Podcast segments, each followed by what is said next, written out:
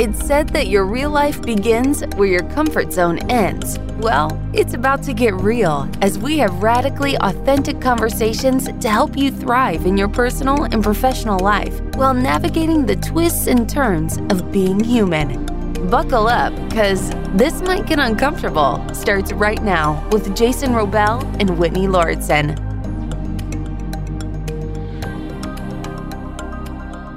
Today is National Ice Cream Day, so I'm going to start off this episode by asking you, Jason, what is your favorite ice cream brand? And well, well, actually, first start with flavor, and then share like where have you had the best experience of that flavor in your life? It could be a few different places. It could be local places in Los Angeles, your hometown of Detroit. It could be national brands that you can buy in the store.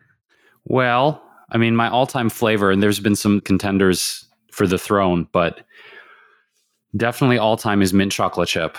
That's been ride or die my entire life. And yeah, I mean, of course, the first experience I can remember with mint chocolate chip is, of course, Baskin Robbins. I mean, growing up in Detroit, we had Baskin Robbins all over the place. Or maybe it was just my child brain, but it seemed like we had a lot of locations around where I lived. And yeah, I just remember my first ever love affair with an ice cream flavor was mint chocolate chip, and it persists to this day. Now, don't get me wrong, I love Rocky Road, I love cookies and cream, I love pistachio. I've actually been eating a lot of ice cream lately. it's the birthday season, it's the birthday month, so there's been a lot of ice cream. But honestly, what has persisted, Whitney, mint chocolate chip is like ride or die. And I think I think my favorite current mint chocolate chip is probably from Coco Bella Creamery here in LA. I think their mint chocolate chip they got the color right, they got the chocolate chunks right, they got the mint it's not too much mint flavor I really feel like Coco Bella right now is my number one mint chocolate chip right now. I had a feeling you were going to say that. I know you really love Coco Bella, and it, I agree. It, it's really lovely. And it's amazing because there's so many places that you can get non dairy ice cream from. And we've talked about this so many times on the podcast how our experience as vegans is like constantly changing. and it's such an amazing thing that plant based eating has become a trend because it's increased the availability versus the first few years and, and for you jason probably the first five to ten years that you were vegan it's like where would you get these things? And it would be like soy ice cream.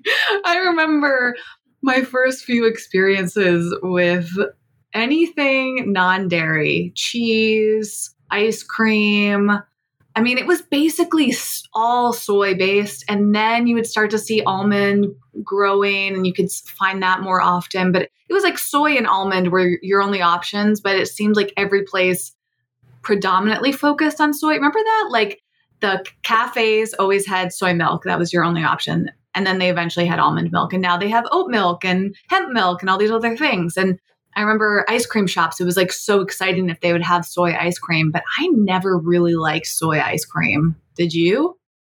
It was kind of like it's better than nothing. yep, that's basically. but I think that that whole segment of the ice cream industry, in terms of you know non-dairy options, it feels to me like it's followed a similar trajectory to a lot of products in terms of innovation and flavor and consistency and I guess just quality because plant-based options in the 90s you know i know in the early 2000s is when you you switched over to a plant-based and vegan lifestyle when i was me early 2000 was that right I yeah. guess that's right. Yeah. Wow. It feels like so much longer. I was like, I felt like it was in the 90s, but no, you're right. It was 2003. Yeah. And I was going to say, you know, I remember in the mid 90s when I was just experimenting with it, right? Which was like 95, 96 is when I, I really started to look at, okay, I want to get off dairy. I want to shift away from it. It was just a total experimental phase for me. I had no, and I've told this story many, many times, you know, I, I never had a goal or an intention of becoming vegetarian or vegan or plant based. I just noticed that the more I took away animal products and the more I replaced it with plant based products, the better I felt, you know, emotionally, physically. But I remember that in, in the mid 90s, with 95, 96, we had one Whole Foods in the state of Michigan, and it was in Ann Arbor, which was an hour and 10 minute drive. And so there were three places I remember going to get non-dairy products and and all these things. And it was it was the Whole Foods in Ann Arbor, because it was it was mind-blowing. Like 95, like Whole Foods was like, what is this place? It was like a playground, it was like a playland for food. And then we had Zerbos, which you've been to on one of the trips to Michigan. yeah. Zerbos. And then we also had the Fruit Cellar, which was kind of like the scary health food store in Detroit. It was like, oh yeah, this place has been open since the 60s. It looks like it's been open since the 60s. It smells like it's been open since the 60s. Wait, speaking of which, didn't you take me to an ice cream shop in Detroit with your mom? I swear we went to one. Maybe your mom wasn't with us, but I think she was. I remember a huge ice cream shop that we went to. An ice cream shop in Detroit. Yeah. Yep. It's all coming back to me right now. I'm blanking. I don't know. I feel very confident that it was an ice cream shop and it was like really large and there were two different sections. We maybe it wasn't specifically ice cream, but we had ice cream. This doesn't ring a bell at all. Nope. No. Huh, okay. Maybe it'll come by the end of the podcast, but my point was with all of these locations that I would go to and get these products, yeah, back then it was like the non-dairy milk was I think there were two choices back. Actually no, this wasn't even out yet. It was Eden soy, it was Rice Dream. Oh yeah. right, that was it. And Rice Dream makes non-dairy products still. I mean, they had like their the rice ice creams and stuff, right? Yeah, they had like I mean, what was back then? They had like they had the rice ice cream, the Tofutti cuties, of course. I mean, Tofutti's been around since the dawn of time. Right. That's OG. Yeah. And those are actually they've stood the test of time. There's well, I haven't had them in a long time, but what I remember of them is that they're still pretty legit. Like they were a little ahead of their time in terms of a, a vegan dessert. Yeah, they were. And I guess my point though is if I look back on the limited number of options, and it's all relative, right? I mean, I was just excited to have an option other than dairy milk because a little bit more background I've been lactose intolerant my whole life. And as a kid, I would avoid it because my mom realized I was lactose intolerant. But as a teenager, whatever, you know, you're like, okay, everyone's having ice cream and eating whatever. So I, w- I would eat dairy. I would just put up with the stomach aches and put up with the headaches and do it. But once I found that there were, oh my God, there's alternative cheese and there's alternative milks and blah, blah, blah. But if I think back on it, they weren't good. they just weren't good. So my whole point in you bringing up all these options now with vegan ice cream, non-dairy ice cream is in the 25 years since I started experimenting with this lifestyle, it's unbelievable how far it's come in terms of innovation and taste and flavor and to the point now where non-vegan friends this is kind of always the bar, right? You take them out to a restaurant, you take them to an ice cream shop. I've taken a lot of people to Yoga-Urt and also Coco Bella, which to me are like the two my two favorite ice cream places here in LA. And don't forget Salt and Straw and Van Leeuwen. True, true that, true that. Where did those come in? So if you had to rank ice cream options in LA, how would you rank them? Mm. Well, it's a bit tough because Yoga-Urt is vegan soft serve and Coco Bella is hard scoop to me in my mind they're tied. I can't pick one or the other because stylistically they're so different and they're both amazing in their own ways. I think those to me are, are just tied for the top. I mean I, I spend my ice cream dollars at those places. And then i'd have to say van leeuwen after that and then salt and straw fourth and then probably Jeni's, even though they don't have a ton of flavors. I do like what i've tried there. That's like my top five. Yeah. Jeni's chocolate is really good. See this is what i mean. We have a lot of great options and i wonder if Jeni's is available nationally Okay, that's my next question before we completely move on. The entire episode is not going to be about ice cream. Oh, I was like, wow, we're, we're going to have to stretch. we're going to have to stretch this topic. Can you imagine? Holy macro. We're going to fill an hour about ice cream. The listener must be like, you, listener, you must really love ice cream to sit through an hour of ice cream. I wonder when you read the title or the description of an episode and then you listen and we spend like 10 minutes talking about something completely different like that birthday episode jason on your birthday yeah. it started off with that and then we got into something what was it even about? It was not related to your birthday at all. We just kind of talked about your but I, some people might like that. I mean i like it when a podcast feels more conversational. That's the whole aim of our show Yeah. is not to always be like we're not giving a lecture or you know at an event we're not presenting on a topic we're just talking and for anyone who's relatively new to our show that's our, that's our style you know newsflash but it's also i think more like conversations go in general sometimes they start off like kind of soft surface level and then they get in really deep. And so maybe that's just our, our natural flow. Well, I feel like in terms of that, Whitney, we're bookending it. That's what I wanted to say. Where we start off with things that are a little more light and playful and exploratory and, and freewheeling. And then, of course, we end. We don't want to spoil it, but for any new listeners, we have some really fun stuff at the very end of each episode. And in the middle, we fill it with maybe more introspective, serious, or contemplative topics. Right. Okay, well, before we get to the serious stuff, I think we should also talk about our favorite store bought brands a little bit more in depth because if the listeners outside of LA, we don't want them to feel left out, especially if they're in the US. And, you know, if you're in different countries, you actually can find a lot of non dairy ice cream at different shops. I've traveled as a vegan and most recently, a few years ago, I went to Greece and it was very easy to find ice cream at ice cream shops in most of the Greek cities that I was in. I mean, sometimes it's just sorbet, which to me is not that exciting. However, you can get really good chocolate sorbet or mango sorbet. So it depends what you go for. I'm I'm more of a a chocolate lover than I am a fruit lover, so I don't get that excited about fruit sorbet.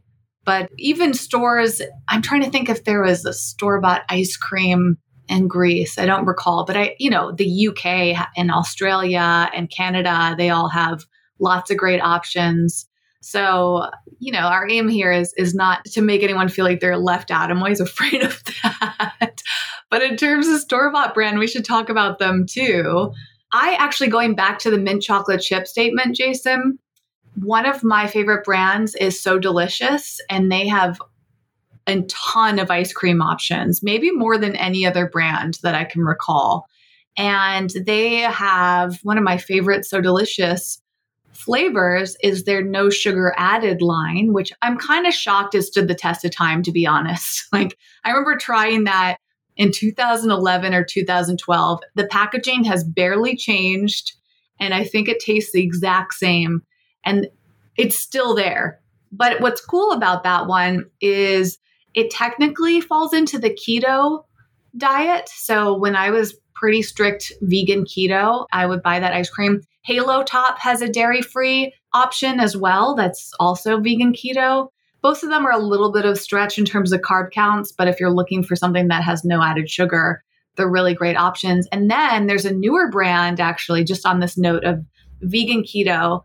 Oh, it's called Nabucha. I was blanking on the name. It sounds like kombucha, and I feel like it's actually a base, if I recall correctly, it is based on Italian gelato or something, but it's also, I'll link to this in the show notes. So for anyone who's curious about all these brands, I'll make sure that we link to them at wellevatr.com. If you haven't been to our website yet, every single episode has an accompanying show notes with a transcript and a list of all of the different resources and you can see all these different brands that we're shouting out. And so this new one, newish at the time of this recording, I think is pronounced Nabucha.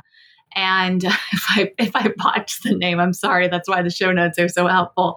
But I believe it's like a gelato like ice cream option. And it's readily available in Los Angeles. And, and again, if you go to their website, you can find where else you can buy them. And that is a vegan keto ice cream that is quite lovely and one of the better ones that I've had store bought.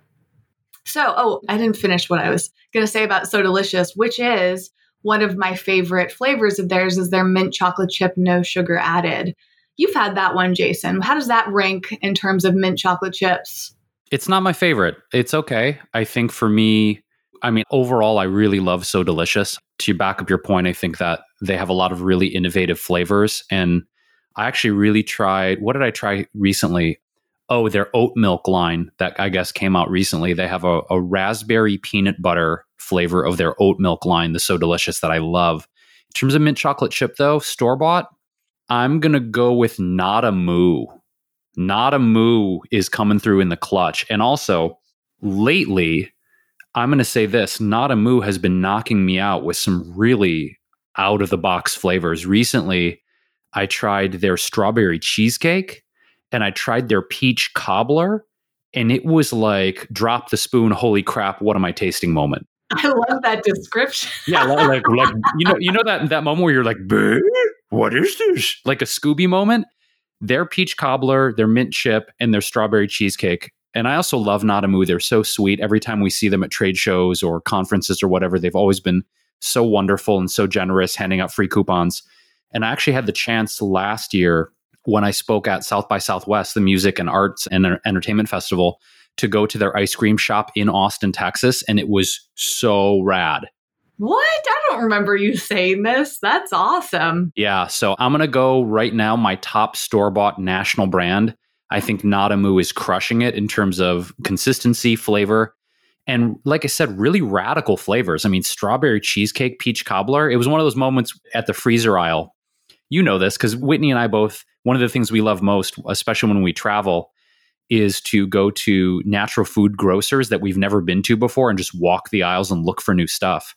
And recently I was at Lassen's here in LA, which is one, one of our favorite chains, independent chains here in LA. We love to support independent stores whenever possible. And I saw those flavors wit and I was like, damn.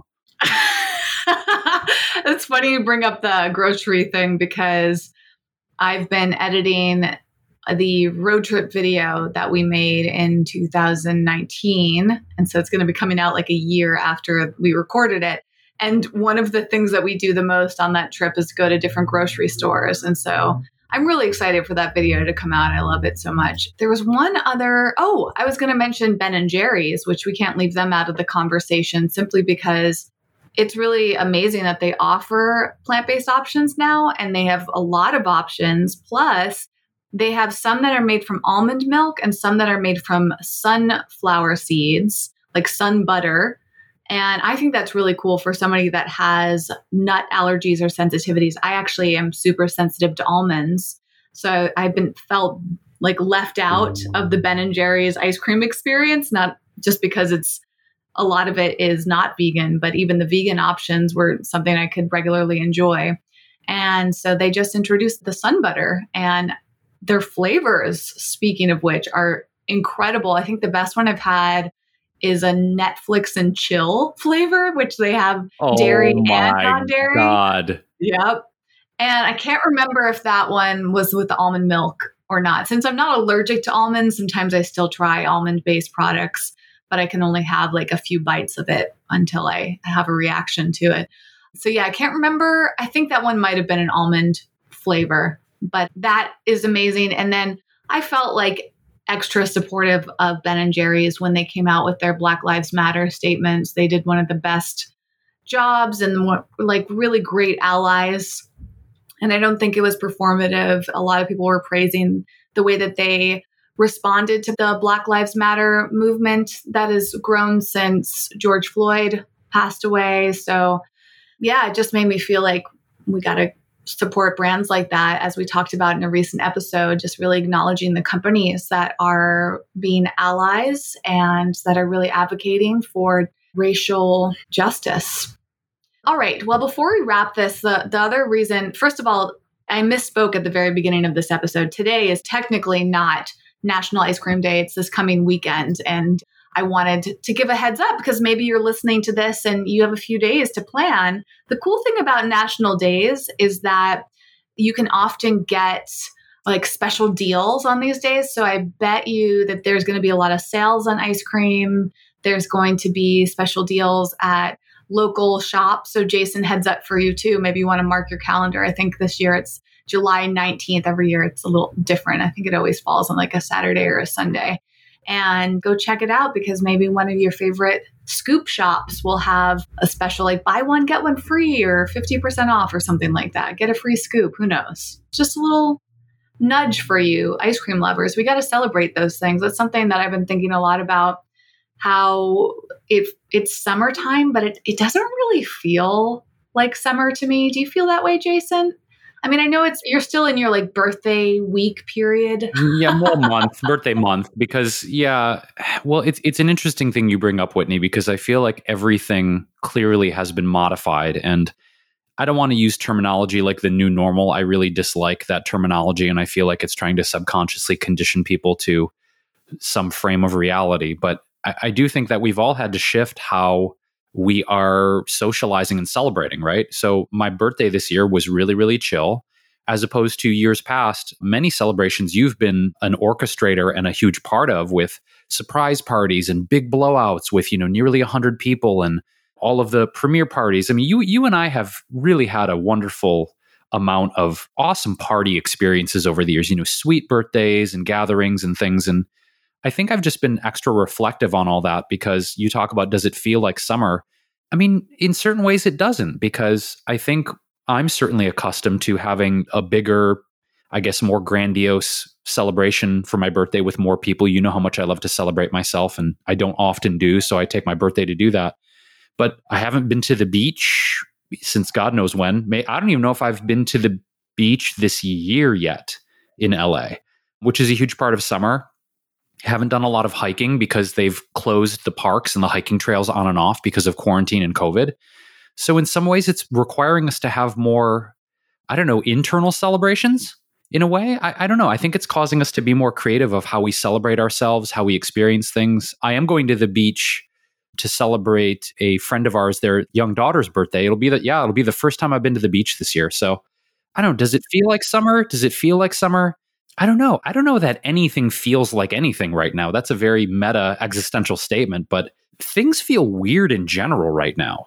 Absolutely. And I think what I mean by that is because it's July and the quarantine order started in March 2020, you know, we're going on this four month phase. And even though things have wavered and we've had moments of feeling like we're in the clear and now we're back in a place where things got strict again and everybody's kind of responding to it a little differently. Some people are sticking to the mask policies, some people are still really anti masks and, and think that this is like some way of controlling us or whatever. You know, whatever your belief is, Jason and I aren't here to judge. I'm just saying from my experience that I've spent a lot of time inside and I, have done a lot of physical distancing. I, I currently don't feel comfortable doing a lot of socializing.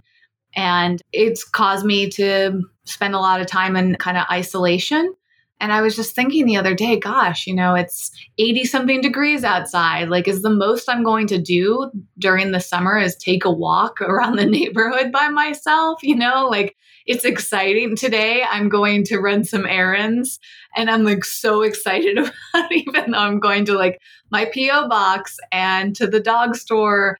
And dog store meaning I have to pick up food for my dog, Evie. I'm not like going to buy a dog. and then, yeah, like I, am, it's like exciting to go and do normal things. I mean, speaking of going to the grocery stores, that's always exciting to me. But these days, it's so exciting just to go out. You know what I mean? And in a way that I feel like I want to be more intentional about celebrating summer. I have been to the beach a few times during the quarantine period. We live in Los Angeles. I, we've mentioned that a few times. And I think a lot of people just associate Southern California with being at the beach. But if you don't live at the beach, it can be a hassle to go there, especially in LA. It can be crowded and you have to deal with parking, and it's kind of a, a big ordeal. So uh, we don't go as frequently as you might think. I think in terms of summer, I'm just trying to be intentional, like thinking back to what I did as a kid to celebrate summer, because that brings me a lot of joy. And before we have a, a, subject matter we want to get to, but I think the last thing we'll talk about before we jump into this, Jason, is I'd love to know what sort of things you like to do during the summer and what makes a good summer. What did when you were younger? What would you like to do more of? I can start, maybe give you some ideas. Reading is the first thing that comes to mind. And I've had so many amazing memories of just lounging around and reading for hours. And that's actually something I do every day. I actually have it on my calendar to read. I have a time block for reading articles on my computer. And then I have a time block for reading a book, which is usually on my iPad. And in a recent episode, we shouted out the brand Swanwick. I, I wear my blue blocker glasses at night because I tend to like digital books over physical books, even though the experience of a physical book is a little bit more enjoyable.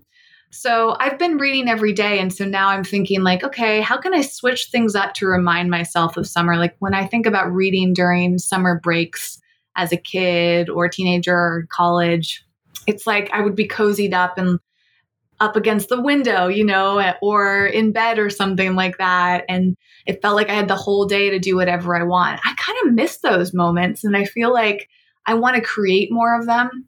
And one tendency I have, and I think a lot of adults have, is we don't necessarily separate the weekends out from our weekdays, especially right now during quarantine. If you're working from home, as some of us generally do, but if this is new for you, it's tough because you think, all right, well, my home is my office. Like I can work anytime I want. And I feel like I need to separate out Saturdays and Sundays and really integrate more pleasure and, and personal activities and less of the professional work time because that also is reminding me of summer. Because when you're younger summer you associate with not having to work you know like you don't have homework you don't have to get up early you get to be with your friends which we're not going to do as much right now but we could have zoom sessions or whatever else or uh, physical distanced gatherings so, for you, Jason, what do you associate with summer and what do you think you could be more intentional about, or have you been more intentional about to kind of evoke those fond summer memories for yourself? I think the immediate thing, if I take a reminiscing jaunt back into childhood, it was gatherings. The first thing that I think of is how many wonderful cookouts and barbecues and, and gatherings with family and friends and neighbors growing up in Detroit, the house that I had, we we had a double lot, and basically all that means is there was a standardized yard size in Detroit, and we had we had a massive yard. I mean, even now, sometimes I drive by when I'm back home in Detroit just to see how the house is doing, and and it was just a I mean, it was a massive yard. So we would set up tables and chairs, and we would have volleyball and badminton and basketball and I think one of the foundational things that I associate with like late spring and all throughout the summer is gatherings. And to me, that's, to be honest, it's been a difficult thing for me because this year I actually had a, a birthday picnic gathering party that I had arranged and and I canceled it. I decided to cancel it because a lot of people were expressing concern with the uptick and the spike in COVID cases and social distancing. And a few people, a very, very tiny amount of people actually insisted on showing up, and it was very sweet. And we had a little socially distanced gathering, but a lot of people are still feeling very, very sensitive about any kind of gathering, you know, say beyond 10 or 15 people. So I think the big thing for me, Whit, right now is trying to satisfy my desire for human connection. And certainly, yes, we have FaceTime and Zoom and phone calls. And, and one of the biggest things that I've loved is having a more consistent line of communication with a lot of people I, I suppose I hadn't talked to that much in the past few years. It's been lovely.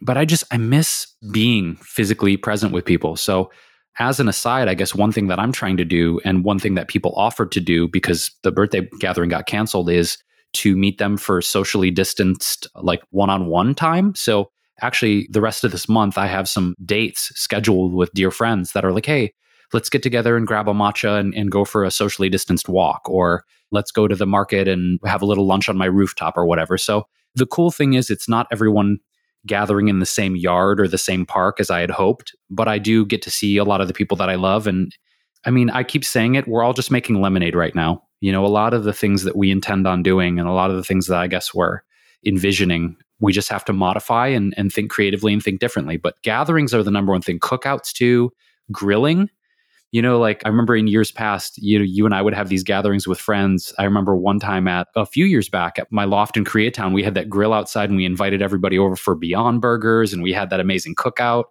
And so that's that's another aspect I miss too is just like I don't know, I guess I've always bonded with people through food and games and gatherings and I want to think more creatively about how I can satisfy that desire for connection with without being able to get like large groups of people together right now. For sure. I think that's really important is that we really reflect on what feels good to us and how we can make that happen even if there are barriers to it. And just being intentional as I've said that a few times but that's really key is I think as we've done a lot of research around how to support people through all this chaos and speaking of chaos Jason and I have a free ebook you can download. It's called From Chaos to Calm And that's on our website, wellevatr.com, which is spelled W E L L E V A T R. And it's in the free resources section amongst a few ebooks that we've created and videos and lots of things for you to support your well being. And as we were working on that book and I was doing a lot of research, I kept seeing that same advice come up over and over again when it came to managing things like anxiety. And a huge part of it is that we need to be mindful of doing things that bring us joy and finding a way to tap back into sources of joy that felt like they may have changed a lot, or some of us might perceive them as being taken away. One of the tips that we have in our ebook is this glass half full technique. And there's another tip in there about socializing and how we just have to first begin with okay, what is it that feels important to us and why? What is it that we really want? How can we get it? And how can we reframe the things that are feeling disappointing to us or frustrating or negative? And how can we kind of learn from that or adjust in a way that makes us feel really good? So I'm glad that you brought that up, Jason. I think that's something a lot of people are navigating right now. So, I think that we should dive into one of the things that we wanted to address today, which was a email that we received. And by the way, for you the listener, we are really appreciative of any emails that we receive or direct messages on social media networks like Instagram. And so if you ever want to write us an email or send us a direct message, we're really easy to reach. All of our contact information is on our website. Our email is hello at wellevatr.com and our social media handle is at wellevatr. And again, that's spelled W E L L E V A T R. And we'll keep this person anonymous. We always do, unless they directly say that we don't need to keep them anonymous. We just want to protect your privacy as much as possible. So, this woman said that she's been following our work for a while and has not listened to the podcast yet. So maybe this will be a good opportunity for her too, because this is how we're we really want to respond. And uh, she said that Jason was one of the first food videos and social media that she started watching and following when she went vegan eight years ago. That's pretty cool, Jason. It shows you how long we've been in this game. Eight years ago, it's like, oh wow, right. No, it's it's very sweet to get that feedback, but also it's like, holy crap, we've been making videos a long time. I mean, eight years doesn't feel that long, especially because we've been doing it for over 10. I guess it doesn't, but if I think about what, what my life was in 2012, it does feel like ages ago. Like if I feel like where I was at and what I was doing in 2012, like this summer of 2012 feels like ages ago. It's so funny you bring that up because I've been getting a few things have been coming up for me related to 2012. And I went on a, a big road trip, my first cross country road trip in 2012. And I'm actually looking for photos that we can put in, in the show notes. So, another reason to go check out the show notes at wellevatr.com is different imagery. And so, I'm going to pull like a bunch of different images of me and Jason from June, July, and August, like summertime things, since that's been a big theme. But going back to this email, this woman said, I'm still the only vegan in my family and have been living with two family members that don't respect my vegan lifestyle. It's an everyday thing that I have learned to tolerate. I've gotten to the point where I distance myself and try not to let it affect me, even though it still does sometimes. What are your recommendations for something like this while I'm still in my current situation? I'm just feeling like I have no support system and it's had an effect on me. There are very few people I see and I'm around every single day. And she also asked, Is this a common question? And it absolutely is. I, I know that I have addressed this in my own work with Eco Vegan Gal, but I haven't talked about it recently. I've certainly struggled with it. And Jason, I imagine that you have as well. So, what are some tips? How have you personally managed this, Jason? And then, what would be your advice for someone who struggles to live with family members that don't respect a vegan lifestyle? I know that you don't have super direct experience with that because your mom is your main family member and also your aunt and cousins, I think, right? You're very close to each of them, and all of them, if not just some of them, are vegan. Is that correct? Yeah. So when I, when I went vegan and adopted a fully plant based lifestyle in May of '98, my mom did it a few months after. You know, she very quickly transitioned also, and So my mom has been, of course, an ally in not only helping guide my career and and really has been a wonderful cheerleader and supporter in so many ways, you know, mentally, emotionally, creatively, financially. I mean, my mom's been in full support the whole time. It took a longer amount of time for other family members to get turned on to that. And here's what I mean by that. You know, we obviously had family dinners and family gatherings as a real crux of certainly my mom's side of the family. And I mentioned this in the Father's Day episode that you can check out at wellevatr.com. That in the early days when my dad was around, we also had big food family gatherings with his side of the family. So food and gatherings has always been, I suppose, an anchor in my family experience. And it's probably one of the reasons I love food so much. Working on changing people's minds, I remember in the beginning trying to explain to you know my aunt and my cousins and some extended members of the family of like why I'm doing this, why I'm choosing this, and I think, like a lot of people in the early days of perhaps going plant based or vegan, you can tend to be a little overzealous. And I think I was a little too, mm, I don't know, forceful or overzealous about my newfound beliefs. But what I did find that was effective when I got pushback, and when I say pushback, the extended members of my family were never mean or callous or cruel or you know making offhanded comments. They were just a bit like why are you doing like what is this? This is did you join a cult? Like what what is this? I think they were more confused and stultified than anything but i found that instead of trying to force them to accept me the way i was and this is one of the reasons i got into food as a career is i realized that learning how to make food and i was very intentional about this. You know i remember in the early days my mom was really helping me convert a lot of old recipes, old family recipes, and I guess just old meat based, animal based recipes in general, and learning how to make them vegan. Once I did that and started to get better and better at making food, I started to let the food do the talking. And I found that with my family, and then by extension, friends of mine, and, and certainly over the last 15 years doing it professionally, that if you make really good food, that does most of the talking. It's it's not going to convince someone overnight. It's not going to convince someone to stop making offhanded comments or be immediately supportive of your lifestyle. But in my experience, I found that instead of trying to talk people into seeing my way, making incredibly tasting, good, delicious food that also happened to be vegan, to me was, I think, how it started to open the eyes of my aunt, my cousins. My one uncle is starting to eat more and more healthy food now. And I think if you just make kick ass food and you make it amazing and you let that do the talking for you, and stay firm in your beliefs and what your heart is telling you to do. That that's what I did. And now, as you mentioned, Whit, not only my mom, but my cousin Jenny, my cousin Steve, my aunt Mary Lou, my uncle Bill a little bit, you know, they're all doing great and eating plant based and eating healthier. So that was my strategy, and that's what I found was effective. Hmm. I'm reflecting on this as well, and I think it really depends on your dynamic with your family members. You know, Jason is blessed to have a really great relationship with his mom and other extended family. And I have a good relationship with my parents, but I've also felt a lot in my life that I was being judged by them or I was never good enough for them.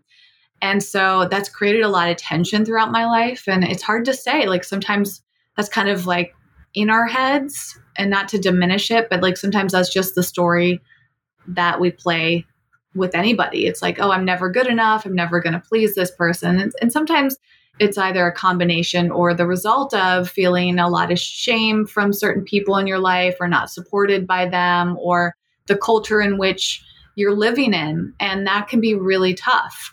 So for me, I felt very fortunate that for the most part, my family has been supportive of me. But I felt like food has been a tension point for us in a lot of ways growing up, I struggled with an eating disorder or disordered eating, as I prefer to say it. And so it felt really challenging to navigate food in general. And going vegan actually helped me in a lot of ways. I felt like I better understood food once I learned about the plant based diet. I understood nutrition in a new way.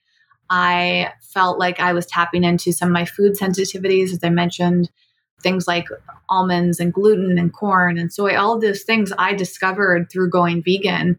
That which is funny because those are all big staples of the vegan diet, but it was kind of like the process of elimination. So once I eliminated dairy and meat and other animal products, I became more attuned to my body. But before that, I wasn't very in tune with it and I just felt really out of control. And it was tough because I felt a lot of shame around my body. And that was like a big dynamic in my family system. And I still think it is for the most part. And so each of us have to kind of examine what's going on there and how the role that food plays. Being vegan is not just about food, of course, it's about your whole lifestyle, but food is at the center point of veganism for a lot of people. We we think a lot about our diet and then we start to think about other things that we purchase and use and our relationships with animals. And so with food being such a big thing, when I first went vegan, my family members were confused by it, I guess. Like they didn't think it was going to last. And I had to set really strong boundaries and say, like, no, I'm not eating this food anymore. And my dad was or still is actually the person in the household that would make most of the meals. So I had to instruct him about what I would would and wouldn't eat. And so I think probably in the beginning I would just eat around fish or whatever else was on the plate.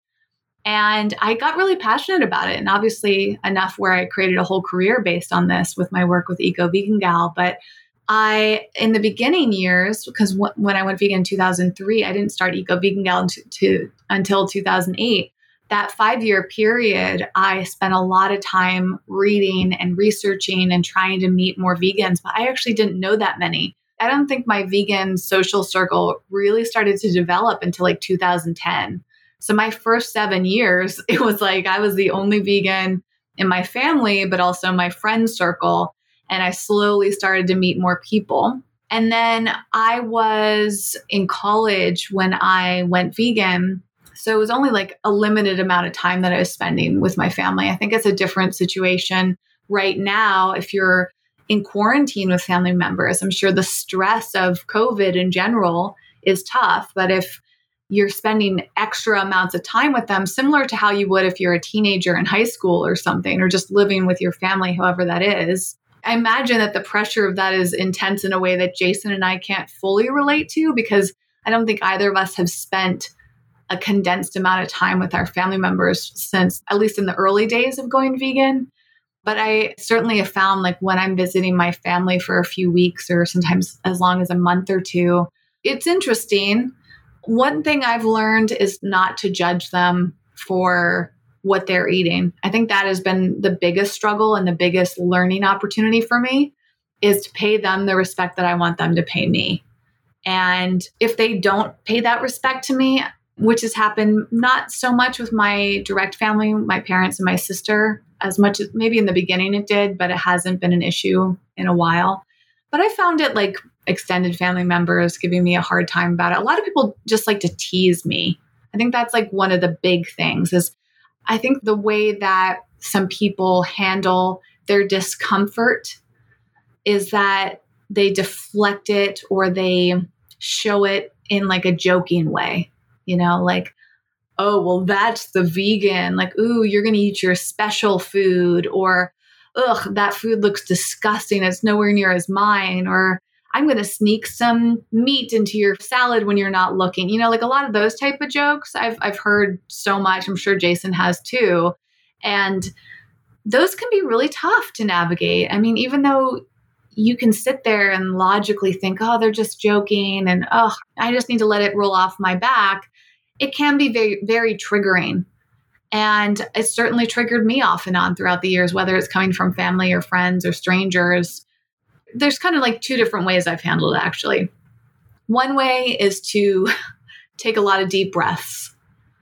I mean, if you want to work on yourself, deep breaths are one of the best things that you can do. This is actually something we bring up, and I think it's the second technique that we share in our book, From Calm to Chaos. And it's probably one of the most powerful things that I've ever learned in my life, which is simply deep breathing in moments of stress and tension, because that brings you internally versus focusing on what's happening externally.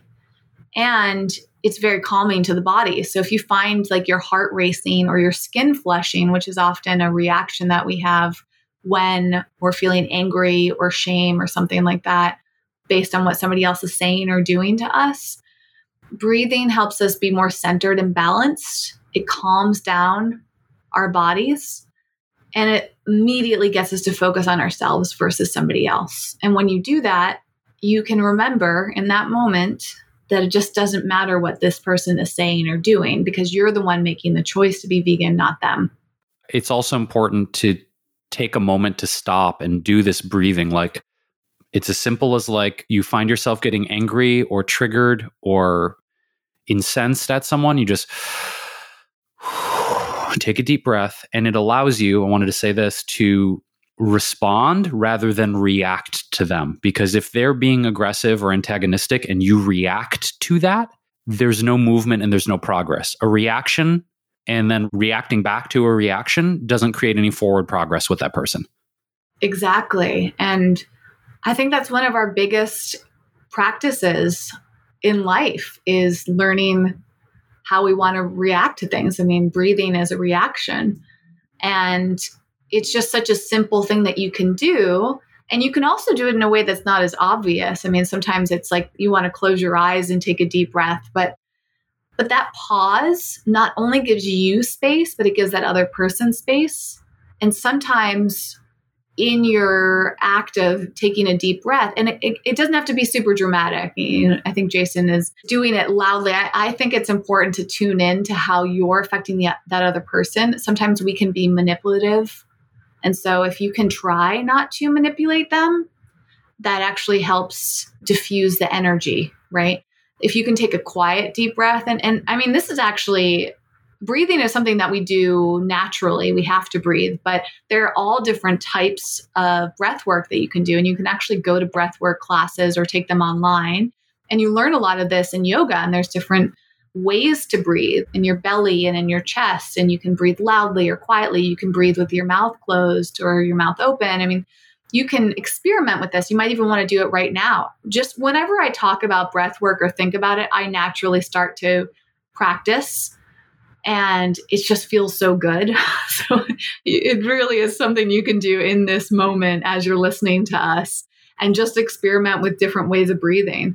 Anyways, my point is if you can do it in a way that's more subtle, the other person is going to notice that you're not talking or reacting, but you don't have to do it in a way that they think that you're doing it to irritate them, right? So I get triggered sometimes when I hear people taking deep breaths because I feel like that's their sign that they're annoyed with me or that's their sign that they're stressed out and I start to worry I did something wrong, right? If you can breathe in a way that doesn't really communicate anything except for silence, then that silence gives that person the space to reflect on their actions. And oftentimes, when you're intentionally and kindly silent, again, not being silent to be passive aggressive, but silent to take a moment for yourself, the other person just will naturally take a moment for themselves and they might realize that what they said or did was hurtful to you and it gives them a chance to reflect on it. It's just the, the key is to not be attached to how they react in that moment. you kind of just leave that space open for whatever is going to happen.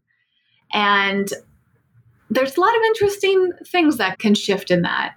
So I think that was number one in terms of a response. The second way that you can respond to somebody, in my experience, is to let them know that it hurt you or bothered you and set a boundary with them and do it in the most compassionate way you possibly can. Again, not coming from a place of aggression or passive aggression, but being assertive. There's a wonderful book about this. I will link to it in the show notes. I forget the exact title, it has the word assertive in it. I read it recently and it taught me a lot about what it means to be assertive and how a lot of us need to practice that and how much it can aid our communication. And that's the big key here is if we can assert our feelings, if we can assert how somebody is affecting us and how we would like them to act treat us differently, then we can be very clear with them and communicate our feelings clearly in a way that they can really understand. And that may change things. It's also, as I said, not being attached to changing the way that they act because you can't control that. And somebody's reaction to your veganism is a lot more about them than you.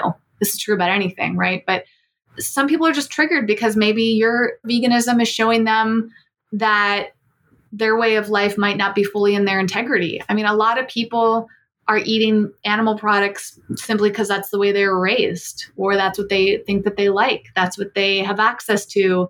They don't realize they have access to other things.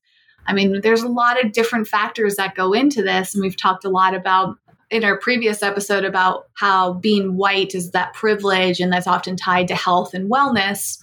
So we certainly don't want to assume that everybody has access to the same things. But we have seen people of all different colors, races, ethnicities, genders, sexual preferences, locations around the world, as we talked about earlier. We see people of diversity choosing to go vegan and making it work. So we feel confident in suggesting that. But my point here is that somebody may not have yet figured out their path to going vegan if they even want to, right? Because not everybody wants to do it but not everybody has even like taken that first step of recognizing the way that they're eating and that there's a different way that makes sense. There, you have to kind of make that cognitive connection first and foremost. And you you may have made that years ago and maybe you slowly made your transition to eating vegan right? I mean you have to recognize your path but not everybody is going to do it in the same way or at the same pace as you they just might be at a completely different spot with their relationship to food because it's such a complex issue. Right. I think that the phrase that comes up for me is sometimes when we get frustrated or angry or irritated with someone's response, which again says a lot about where they're at in their current state of awareness, consciousness, or acceptance, is it, it's akin to looking at a newborn baby and saying to that newborn baby, Why aren't you walking yet?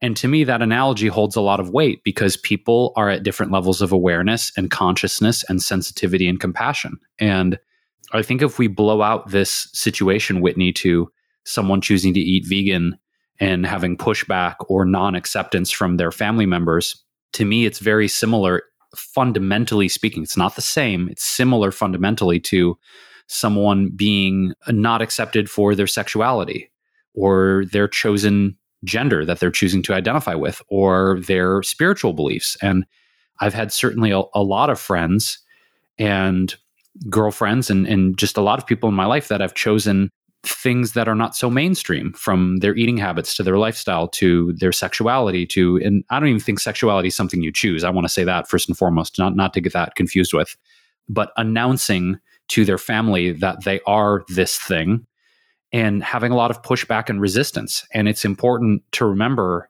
and this is very hard work, this is not easy, to want so badly the acceptance and approval of our parents. I think that's a very natural thing, our family, the people that we hold in high regard, the people that we have a deep amount of connection to. We I think it's natural as humans to want approval and acceptance of who we are as beings. I think that's a natural instinct.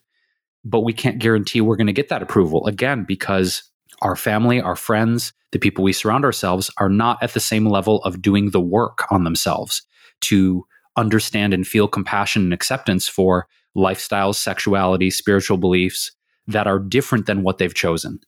And I have a lot of hope and faith in the world that right now we're in a period of massive awakening that people are going like, "Oh, wait, I don't have to feel threatened. I don't have to feel reactionary because someone's choosing something different than me because it actually has no direct effect on how I'm living my life. And I do hope that more people make that connection that how a person chooses to eat, live, worship, love, express themselves doesn't take away from how you're choosing to live your life. You know, it doesn't dilute that, it doesn't threaten it. And I just hope more people are waking up to that realization. Absolutely. And to kind of summarize this, I think it's it's a complex situation. Each of us handle it in different ways. There's a lot of different dynamics at play. And it's not a simple thing as saying, "Oh, just don't let it bother you." I actually think that's one of the worst pieces of advice that you can receive for a situation like this.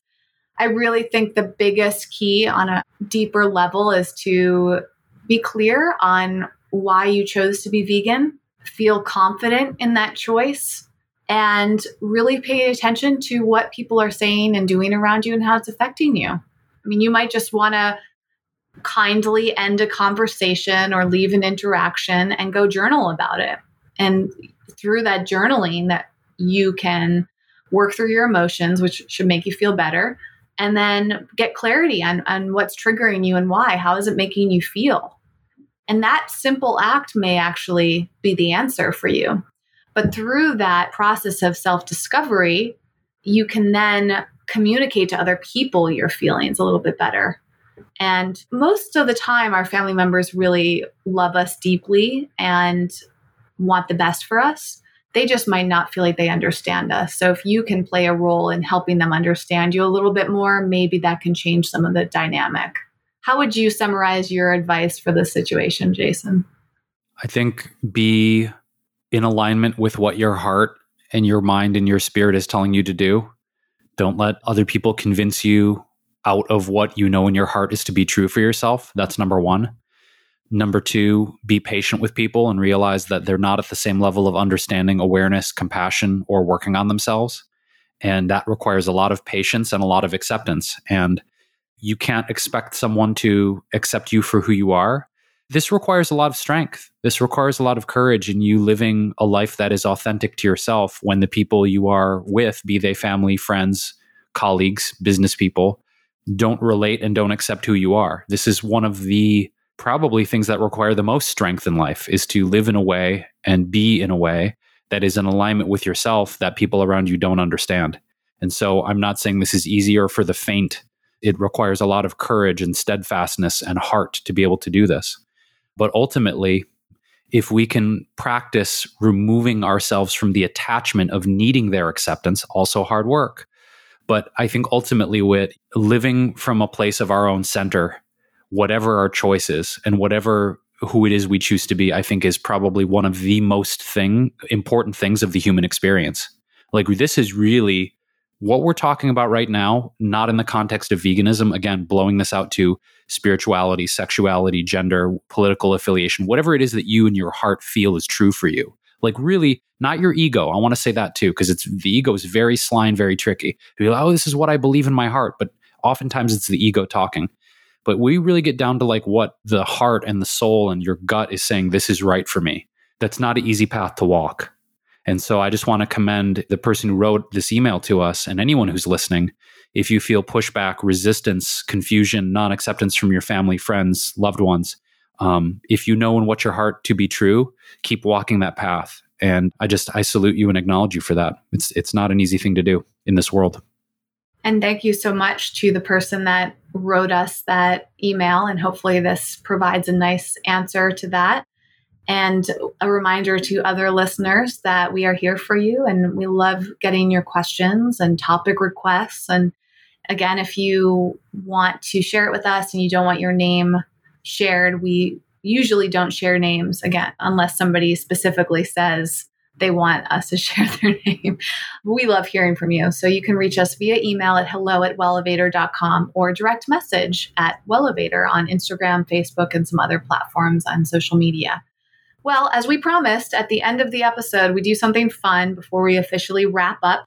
So, one last reminder if you want the show notes for this episode and every single episode, we have resources for you, everything that we've mentioned. If you're curious about it, you can go to wellevatr.com, which is spelled W E L L E V A T R. Go to the podcast section, or you can just go directly podcast.wellevatr.com and you'll find everything that we've discussed today. And you can check out other episodes too. You can subscribe to our episodes easily and leave a review. There's actually instructions on our website if you want to leave us a review on iTunes to help other people find our show. That's really helpful thing. And part of the fun of having those show notes is that we get indexed by Google. And so one thing we've been doing for the last few weeks is called frequently asked queries. And these are things that have come up through Google Analytics. We have a whole episode explaining this that we can link to if you haven't listened to it yet. It talks about how Google Analytics works and also uh, our friends over at F- Fathom Analytics, Paul Jarvis, who we had as a guest, an alternative. We like to shout that out too because not everybody enjoys what Google does, although it's very handy and accessible.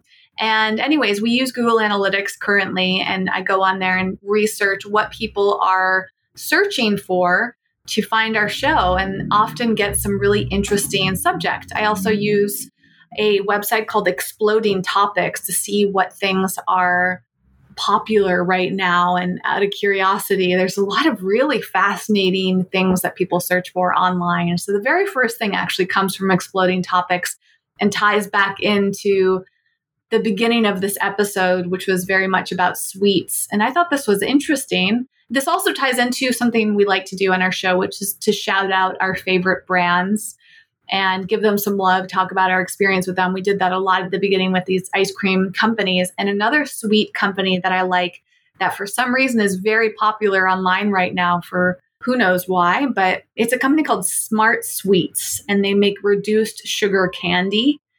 Some of their products are plant based, not all, by the way. So be sure that you check the label to see which are vegan. Um, they have delicious Swedish fish alternatives. they have peach gummy rings that are making my mouth water just thinking about them. And they have one other, oh, they have that one that's kind of like a vegan Sour Patch Kid. that's really good. They also have some smart chews, which I think are kind of like Starbursts. I don't know if I think those might be vegan. I'm looking at the label right now and I it's a little too blurred out I do know for sure that sadly their gummy bears are not vegan. But, anyways, this brand is trending online right now. And we were talking a lot about different candies and also vegan keto. So, while I was really strict on the keto diet, I really loved the Smart Sweets brand because I could have this like candy experience. And it's only three grams of sugar.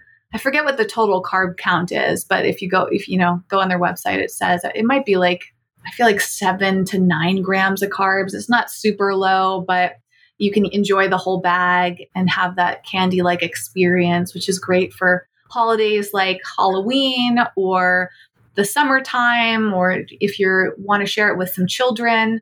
That's an option too if you're trying to cut back on sugar with them. So maybe that's why they're trending right now. And Jason, what do you think of Smart Sweets? I think you like them too, right? Yeah, I do. I've sampled a lot of their stuff I think you you're more up on like the conscious candy brands. That's I don't even know if that's a phrase. I just pulled that on my ass. Conscious candy. but I think it's because it's interesting. You know, I'm not obviously vegan keto, although over the last probably three years since about 2017 when I launched my My Healthy Hustle course that we'll link to in the show notes as well. I've really made a conscientious difference in reducing my sugar intake. I'm by no means sugar free. I don't want to say that, but I have been doing a lot more monk fruit. One of our favorite brands is Lakanto, doing a lot more stevia products and alternative sweeteners, whole food sweeteners like date syrup, although it's not necessarily low glycemic. But I've noticed just kind of like tie this all back in, Whitney, the concept of sweets. Sometimes I'll have gluten free organic vegan sweets that are just like way too much sugar. And my body immediately is like, I don't want this you know, my body will literally tell me like, nope, no, no, no, no, we don't want this. So it's interesting we're bringing this up because I find that my sensitivity to different sweeteners and sugars is much more acute than it's ever been. Yeah, and it's it's interesting too thinking about the vegan journey because a lot of people go vegan and they end up eating a lot of vegan junk food and there's no judgment to that really. I mean, we're not on a pedestal here trying to promote a certain way of eating it's just, we personally really like more of the unprocessed, low glycemic foods, and there's a lot of health benefits to that too. I wrote a book about the vegan keto diet so to show people that you can do the two together because keto is such a huge trend right now and you can do it without any animal products. And that introduced me to a lot of great companies. But I, I, knew about a lot of these companies before I even did keto because similar to Jason, I was looking for ways to cut back. And I really feel like the more intentional I am about avoiding sweets, the easier it becomes to naturally stray away from them versus when I just allow myself to indulge a lot. Like I, I found this actually at the beginning of quarantine. And I bet a lot of people can relate to this. I was feeling stress about COVID. And so I just allowed myself to eat whatever I wanted. And I think that's great. I'm a big fan of intuitive eating, actually. I think that's especially working through the disordered eating that I had when I was younger and, and still plays a role in my life in some ways. Intuitive eating is a really healing way of looking at food. And so I was doing a lot of that. I still do it, but similar to what Jason's saying, with sugar, I can get into that addictive state of mind. And if I am not intentional about sugar, I will eat a lot of it and then I don't feel good. And then it causes this whole ripple effect, not just for my physical health, but my mental and emotional health. And so sugar is one of those things, it's tricky for me. But I think Jason and I agree on the fact for you, the listener, we talk about things, but we're not trying to convince you to eat one way or another. And that's really important for me to always state. Even though I've done keto, I'm not telling everyone to be keto. We're not telling everyone to be vegan. Like, we bring this stuff up for personal experiences, but we never want you to feel shamed about food. So when I bring up smart sweets, like you just look at the pros and cons, give them a try. But if they don't work for you, like so be it. There's so many amazing conscious candies out there, as Jason was saying, which you have to define your what conscious means to you, I suppose. All right, should we bring up a few other queries before we wrap today, Jason? Yeah, yeah, for sure. Okay, so what we usually do is a brand shout out, something funny, something serious, something interesting. For sake of time today, let me see here. I have my little list to go through. This one was really interesting. This is a new one for us. I don't know what this means, but Jason, off the top of your head, when you hear the phrase croissant sketch, what does that mean for you? I don't know, but I remember bringing up very recently in one of our recent episodes that I, I very much wanted a gluten free chocolate vegan croissant, croissant, and you laughed. You're like, that's really specific. So apparently, someone else was looking for croissants I have no idea what a croissant sketch is like a still life sketch of a croissant. Like that's a very oh. specific piece of art to look for. Oh. Maybe that. I thought they meant a sketch, like sketchy like performance. Croissant? Oh, no. oh, like oh! They were oh. doing a performance about croissant. I thought they were looking for like places to get sketchy croissants. I'm like, where would you go for like yeah, there was this place like in a dark alley in Paris, and like, oh, we've got discount croissants. Eh, eh, eh. That was a very bad Im- impression of a French person, by the way. I apologize. But my mind went to sketchy croissants. And why would you want to invest in a sketchy croissant? You would want the highest quality croissant, like nice and flaky and warm and but they maybe were looking maybe there's like um, a sketch comedy about a croissant that they were looking for also so specific. I, I feel like now, after this episode, I need to go on and look just that phrase and see what comes yeah, up. I know this is part of the fun of it, right? Well, we've kind of run out of the time that we had to record today, so we're going to save some of the other fun queries for another episode. But there is, oh, when you brought up the French accent, I was thinking about how I've been really encouraging Jason to watch Hamilton. I became a big Hamilton fan, uh, like many people, I'm sure, over Fourth of July weekend when it became available on Disney Plus. I was very skeptical of it, but I thought, what the heck? I've nothing else I'm excited to watch this weekend. I watched it, I think the day it came out, which was Friday the 3rd of July. And I became obsessed with it very quickly. I've already watched it a second time and I've been listening to the album every day. And when you brought up the French accent, Jason, that reminds me of there's a at least one French character in the show that's amazing. He's actually one of my favorites, and um, I think his name's Lafayette. Anyways, that's a, a little note to end on. I'm going to continue to encourage Jason to watch Hamilton, and for anyone else who hasn't watched it, it's worth just checking out. You know, you may not love it as much as I did, but I, I think it's interesting to see the cultural phenomenon it's become. And it actually has a diverse cast and a great message. There's a lot of US history that's interesting to explore.